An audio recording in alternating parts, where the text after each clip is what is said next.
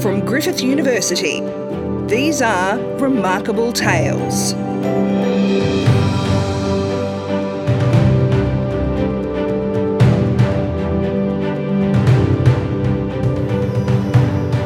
Growing up in a tiny town in Western Queensland to becoming the Asia Pacific Vice President of Communications for global entertainment giant Netflix, Amy Garoppanya has never let a challenge get in the way of success. When she first completed her Bachelor of Asian and International Studies at Griffith University, Amy hoped she was destined for a career in the diplomatic service.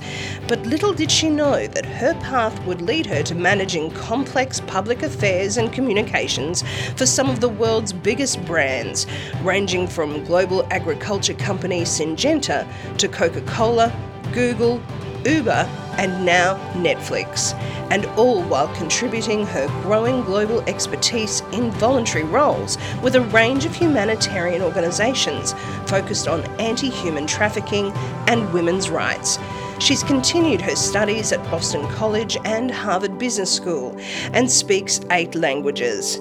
Amy spoke to us from her Netflix base and now home in Singapore. Amy, thank you for joining us on Remarkable Tales. It's such a pleasure to be here, Ned. Thanks for having me. I think we have to start at the beginning with you, Amy. How does someone from Mundubbera in Western Queensland end up in such a high position in, in a global company like Netflix. Can you can you tell us a bit about where this all began? Well, it certainly began with some humble roots. I will confess that I think some of the best careers and the folks that I admire the most across multiple industries have very non-linear paths. And so I think I, I would start by saying when I think about Netflix, it's really interesting because I grew up in a home that didn't have a television. Uh, you know, my, my family was was uh, was particularly conservative about that. And, you know, when I was a teenager, it was you know kind of family time of watching movies together and, and going to the cinema was really quite a treat. It, it was something that we looked at as a, as a very special thing. So I would say to you that from a, a career perspective, a lot of it has been about saying yes when an opportunity came my way, even sometimes when I wasn't quite sure how it was going to turn out. And I think, in particular, how I've seen that work out, and perhaps where I see other people perhaps slightly more conservative in this, is also saying yes when you're not quite sure if you know everything about how you're going to be able to deliver on this particular opportunity.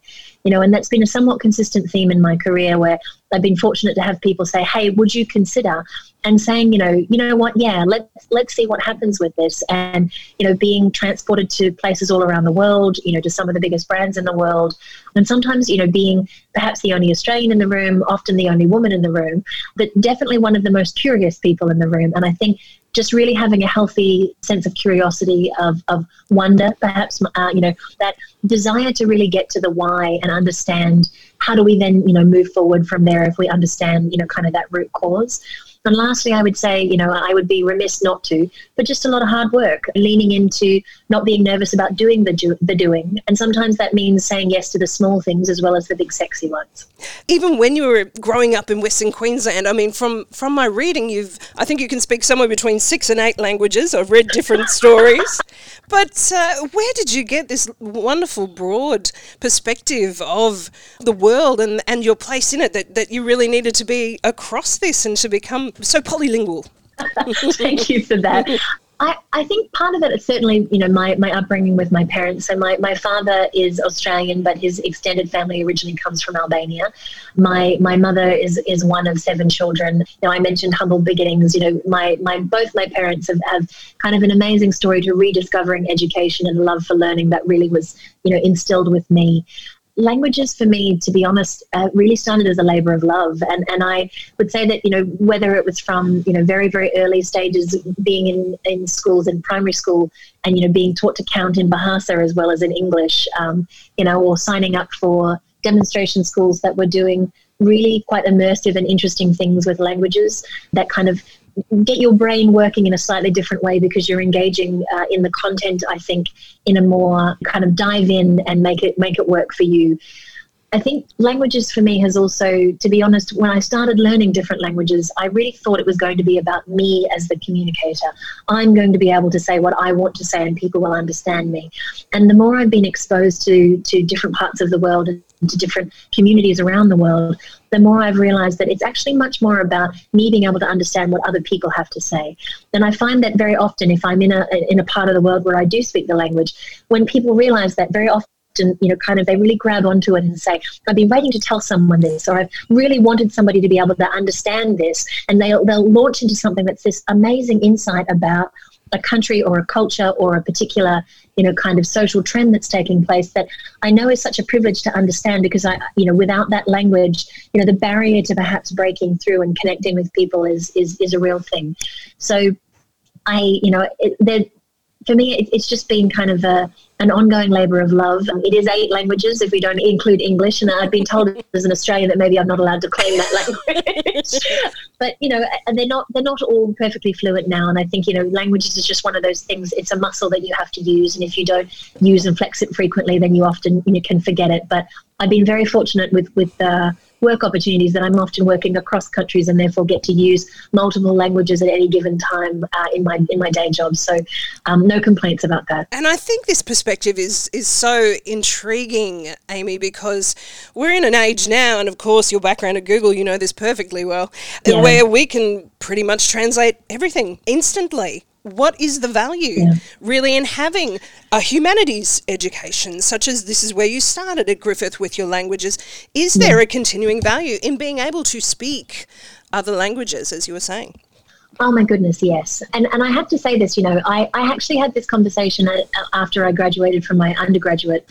degree, you know, when I was kind of like, okay, what, what direction do I want to take my career and, and what opportunities are there out there for me? You know, someone who I admired, who was a very senior executive in a US multinational working in Asia overseas at the time, said to me, Amy, if, if you'd graduated with an engineering degree, then you'd be an engineer. I'd know what to do with you. But, you know, coming from a humanities background, you know, so I, I have a double major in Asian political science and Asian languages. And he said, you know, it means that you're always going to be, in some ways, what a company would refer to as an opportunistic hire. And what he meant by that was someone has to create an opportunity, has to see how you would slot into something that perhaps doesn't exist yet or might be a newly defined uh, opportunity for impact in terms of a role or scope. And to be honest, I really I really clung to that. I thought that was such a great invitation to actually engage with different companies, particularly because when I started working um, 20 plus years ago, um, you know, that conversation was a lot of the jobs that exist today hadn't been defined yet. And I think what's really exciting about where the future of work is going is that more and more as you come with different perspective and different expertise, even if it is coming from humanities um, backgrounds, even humanitarian backgrounds as well. I have a lot of friends in the nonprofit sector who are moving into uh, big companies and bringing that really, really needed perspective perspective with more empathy as an example you know companies are much more open now because they're realizing that the traditional job descriptions that we had we actually need people who can bend and flex. You know we need people who can wear multiple hats or who can take the hat off and throw it out the window if it's in service of a specific objective within the company. And that for me means i think we could be bold in thinking about I might not be the engineer in the room, and yet I have a perspective that I'm here to be able to contribute constructively to the conversation. And I, I always think that even when I'm in, you know, I've had the opportunity to move across a few different industries where I definitely did not enter that space as a subject matter expert, but I know that my perspective can bring value, and I want to be humble about that, but intentional about it too. And I think that that's encouraging too for people, particularly at the moment, obviously in this very challenging COVID times, but for people to realise yeah. that there are opportunistic jobs available, even even now. They're not all advertised, and that's perhaps where that humanities and a broader education can be really handy if you see that as a tool and as a, a selling point. Yeah. And I would say, I mean, one of the things that I've seen a lot of people be doing specifically because of COVID is leaning into networking in a much more intentional way. And some of that obviously is happening remotely. It's happening, you know, only through the virtual world and obviously through our digital connections. But I would say to you that nothing substitutes for relationships, even in this era where we are all somewhat more disconnected than we've ever been before. And if you're thinking about this in the context of your future career or your, your career path, I mean, one of the great pieces of advice I was given is you always want to be thinking about who are the people that you admire the most that you love to aspire to work with or work for. And when you start looking for those people on places like LinkedIn, for example, you know, build relationships that aren't necessarily about a need that you have right now. Because what you don't realize is what a small world that we live and we work in. And the fact that so many of these innocuous little clicks that we're making that connect us and, you know, and that build a community around us actually have the ability to also introduce us to opportunities that we didn't know were available. And I will also say to you, in that spirit of kind of opportunistic hiring, so many of the best roles that I've been offered were not advertised.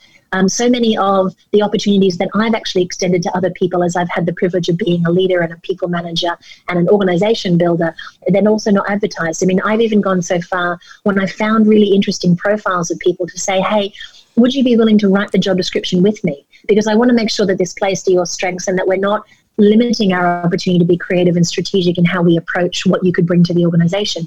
And I think that that really is a sign I'm seeing much more of in my peers, you know, in my company as well as outside of it, that this is what uh, you know the future of careers looks like that it's it's co-created as opposed to you know cookie cutter. And speaking of covid i think we've, we've got to mention of course amy you started this great new role at netflix pretty much right at the beginning of that.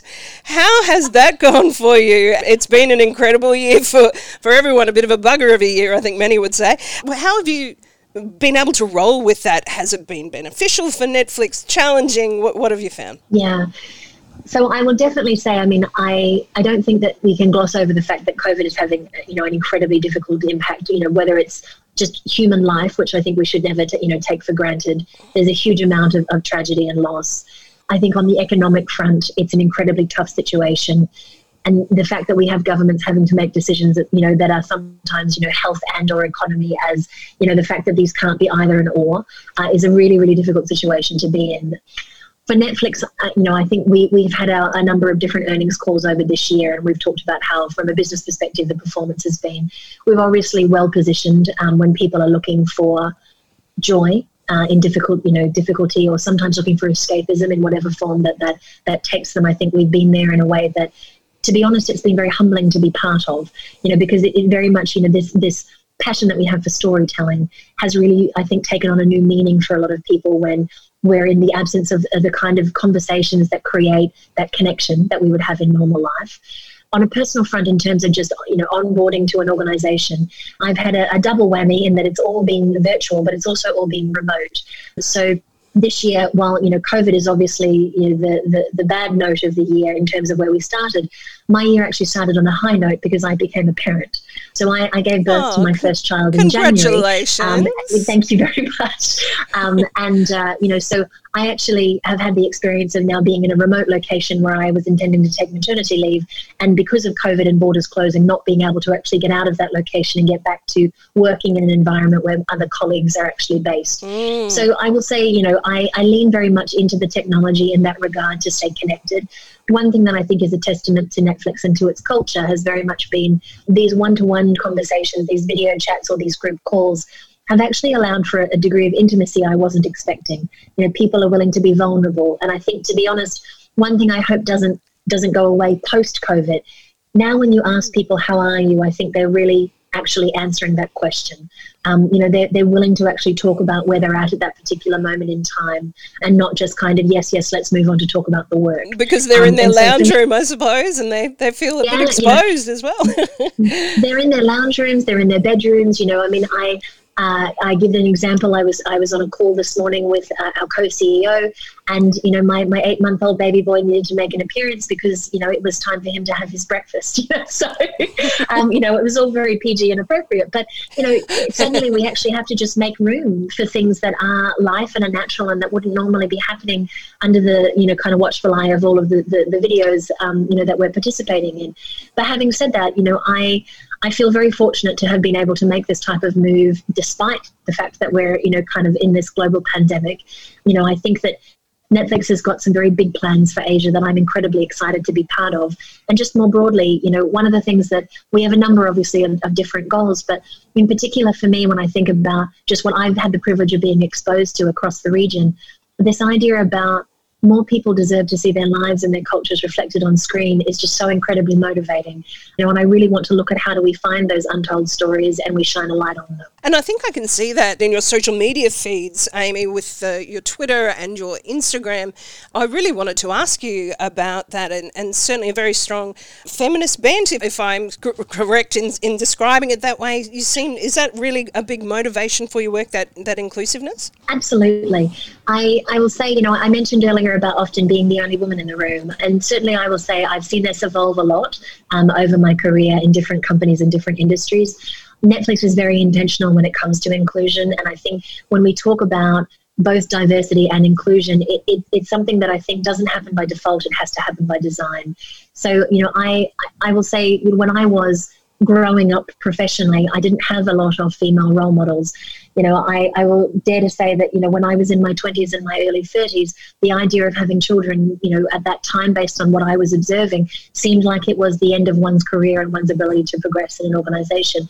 You know, the fact that, just as an example, you know, I could be extended a, a contract offer when I was nine months pregnant to start a job on maternity leave is something I never imagined would be possible. And it just, you know, for me is this reminder that we have to be willing to talk about these things because I think if we don't, then we have this wonderful generation of women who are coming after us who potentially are not seeing this as the opportunity that it could be. And so, you know, I, I'm loving motherhood.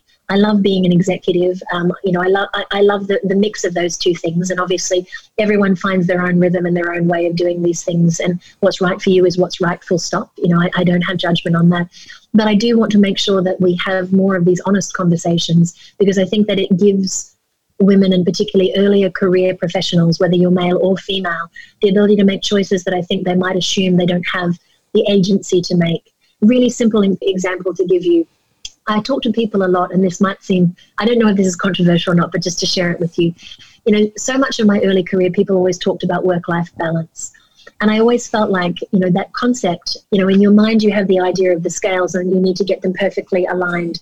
And that once you reach that, you know, kind of uh, apex of the mountain, then you hold your breath because, you know, you, you need to keep them in that kind of perfect line. And the reality is, our lives aren't like that. On any given day, you know, you're tipping the scales one way or the other, and you're making conscious choices about what you're going to potentially compromise on or, or sacrifice. And so, I actually reject the idea of there being work-life balance. I think it's about boundaries. And I think one of the things that's a really important lesson that I've learned, sometimes you know harder lessons than I'd like to have learned, I think that setting a boundary is an act of self-love, but enforcing the boundary is an act of self-respect.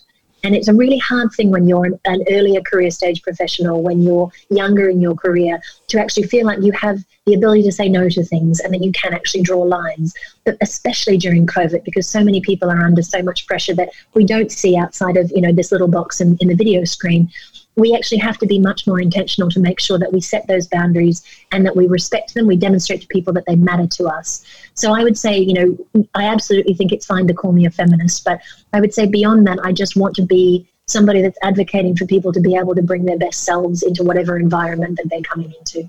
How has the feeling been in Singapore, where you're based? I wonder how how different it is to Australia, being experiencing all of this. I think one of the biggest differences I would say is that in certain parts of Asia, I think that COVID was, you know, for lack of a better word, COVID was a thing before it became, you know, on people's radars in other parts of the world. You know, I know come December and January, this is something that was being actively discussed. People were starting to put in certain measures, starting to take certain precautions, and governments were moving quickly in ways that I think it took, you know, kind of February, March before a lot of other parts of the world, including, say, Australia and New Zealand, started to take more proactive measures.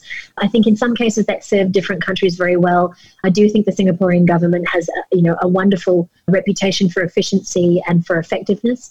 They've obviously seen certain spikes within the country that they've, they've worked very hard to get under control very quickly.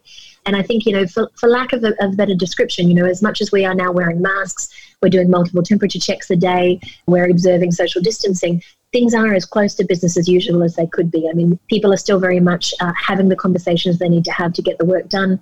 Families are navigating what this means and, and how that impacts, you know, schooling just like they are in other countries we have the benefit of the perpetual summer that is this part of the world. So at least we're not dealing with some of the environmental challenges that I think other parts of the world are really struggling with. Well, what about the limitations on freedom and particularly international travel?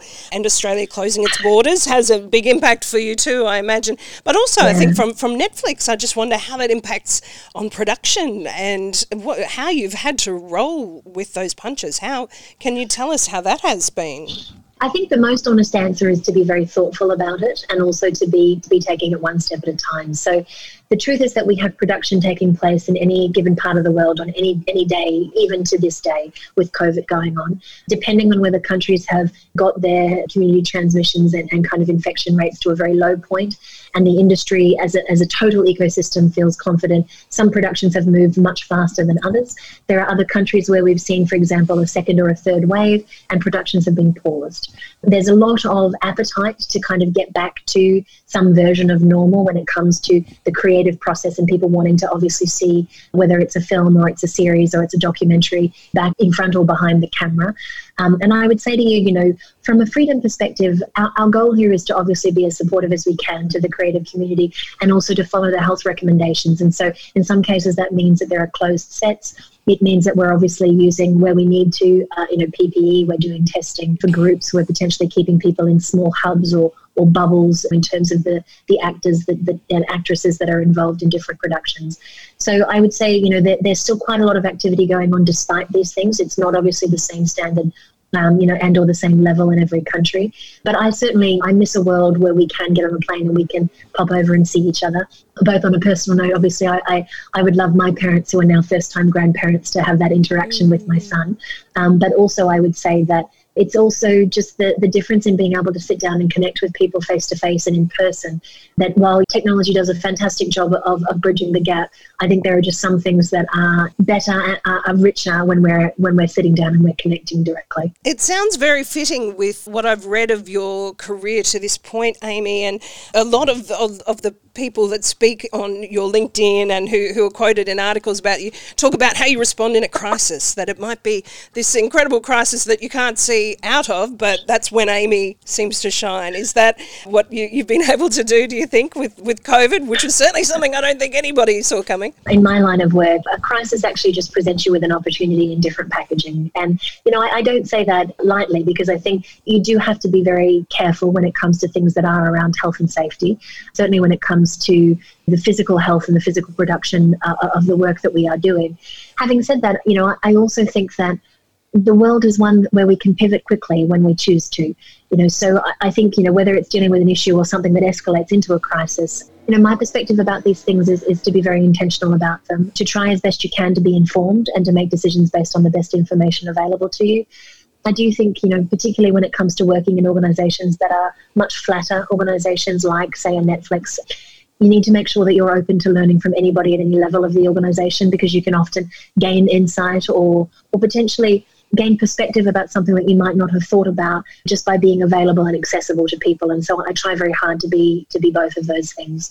But I think you, you in some ways you're only as good as your last crisis and so you know you, you obviously have to constantly be evolving and I think that's something that we're all striving to do, particularly given we're in this very unprecedented time and there isn't really a playbook to follow. We, we, we have to figure these things out as we go and we have to constantly be learning and adjusting. So you mentioned it briefly before as well, your humanitarian work that I found very interesting, Amy, that despite yeah. this incredibly busy career, I'm not sure how, but you have you've managed to and not just work with one, but with with many humanitarian groups. Why why do you make time for that? What are the benefits of that? Joy is the shortest answer. you know, uh, some of it started, I would say, earlier in my career. So I, I've been involved, particularly in, in anti human trafficking and women and children at risk type of activities. I would say probably for, you know, 12 going on maybe 15 years now in the region in particular. A lot of it actually stemmed from the fact that I wanted to. I wanted to find a source of joy and a source of meaning outside of my work, um, outside of the core that was my nine to not five, but you know, well and beyond. And I think that doing something that felt like it wasn't about me, it was about a greater good, um, and it was particularly about serving a community that might have been under resourced or underappreciated. It kept me humble. Uh, it kept me honest about priorities. And I think it's also, you know, from a language perspective, it's, it's stretched me in, in good and uncomfortable ways. And just from an impact perspective, it's made me think about things differently when I weigh up, you know, how I'm, I'm using my time. You know, and so I, I look at that really as a privilege, to be honest. Uh, and yes, there are never enough hours in the day, and that, that doubly, you know, is true now as a parent uh, as well as an executive. But I think that having a social conscience is so important to being a whole being in whatever community that that uh, that you choose to uh, associate yourself with. So this work for me has been important in just making sure that I have perspective and making sure that I'm very grounded to the fact that there are lives and there are realities that are very different from mine that are equally important and, and deserve space. Yeah. So, would you encourage other students going on that career path now to perhaps look at that as their passion as well. Uh, you often hear people saying to, to pursue your passion, and maybe is is that also a reason for doing this humanitarian work? It's definitely a passion for me for sure. I think the advice about pursuing your passion is, is a very good you know place to start. I, I think that pursuing your passion without leaning into the hard work though is something that I would I would just caution people. You can love something, but if you're not willing to do the hard yards, I think you you won't necessarily see the returns from that space. And so I think if someone, for example, decides that what they want to do is is to work in a field like, for example, you know, a non-profit community, do it, but do it with, with everything you got. You know, lean into it, and particularly when you're you're earlier in your career. I mean, this is the time to take risks and try stuff experiment and find not only what you love but what you don't love. Because if you can find the things you don't want to do it makes it so much easier for you to to really think about how you want to plan those next few steps and to lean into the relationships that might get you there. And continued study seems to have been a very important theme with your work as well and that's dovetailed in with the the, the progression of of the different jobs you've taken on particularly at Definitely. Harvard, I noticed. I, look, I, have been very fortunate in the companies that I've worked for to have executive education programs and, and, kind of postgraduate certification programs made available to me. And I, you know, I recognize, so I, I will share with this group, you know, from Griffith, I, I was a scholarship baby. You know, I, I have the Australian government and the Australian taxpayers to thank for a lot of my initial inroads in education, both in Australia and overseas. And, you know, I look at that as, as, as such a tremendous jumping off point. So I think if you're curious about going deeper, the, the short answer I would give you is dive in. You know, I think there's perspective to be gained from working between uh, different levels of degrees or different kind of education opportunities. I think it, it just gives you real world experience, which I think you shouldn't be underplayed. But having said that, I think if this is part of pursuing your passion, if it's part of getting deeper into a space that you want to establish yourself as a subject matter expert, why not? Very good uh, advice for me just on that little deviation there, Amy, because I'm p- contemplating doing my PhD. So you've inspired me. Thank you. I'm going to have to replay that bit. Oh, in. I think later on. So, do you think you would have realised, looking back now uh, at your Griffith days, where you've ended up? Uh, how how do these careers progress? How intentional is it, or is it about being open to opportunities, as you have said? So I, I, definitely think if you'd spoken to me 20 years ago, I, I, would not have assumed I would be sitting in the position that I'm in today. I don't know in my wildest dreams I would have assumed that I'd worked for the companies that I'd worked for. And you know, just to give you this as an idea, we started talking about language and the role that that's played in my life and my career. Just as an example, you know, at my high school and graduation process then, my assumption was that I was going to study Japanese as a single language formally, uh, that I wanted to go and work for the Department of Foreign Affairs and Trade. I wanted to be, you know, at one point perhaps an ambassador, um, you know, very much saw myself moving into diplomatic service. And then life happened and opportunities came my way. And Japanese continues to be a language I have a deep love and respect for, but it didn't define my career the way that I thought it was going to. To give you this as a very you know, interesting kind of curveball example, I received a, phone call out of the blue one day from a recruiter saying, I'm looking at your LinkedIn profile and it says you speak Thai. And that's very interesting to us. And I thought to myself, well, that's a very interesting starting point because most people ask me about my fluency in Mandarin or in Japanese. And so I was just piqued my interest to understand what are you looking for in Thai and, and is that going to give me an opportunity to work in a market that I deeply love and have, have personal roots in? And that ended up being my opportunity to move into Google. And I would never have anticipated that that was what they were looking for. That was the tipping point for me. So I think not necessarily being closed and also you know, when we're young, we assume we know everything. you know, we've got it all planned out and, and we know exactly how this thing is going to, to turn. And yet, I think being open to the idea that actually there could be a curveball, but it's exactly where you need to go. You know, those detours on the road can often get you to where you're meant to be. I think that that's it's learned and lived experience for me. But I think sometimes we worry a little bit too much about it has to be a certain way, it has to happen within a certain time frame. So I think give yourself a break, try the thing and see how it works. And if it doesn't, remember that it's not the end of the world.